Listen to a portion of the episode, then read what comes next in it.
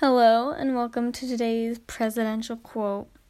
In today's presidential quote, the president makes us all fear what would happen if he went driving in another country.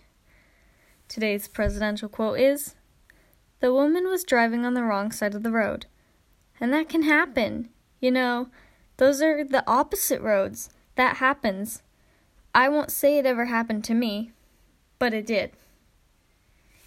This has been today's presidential quote.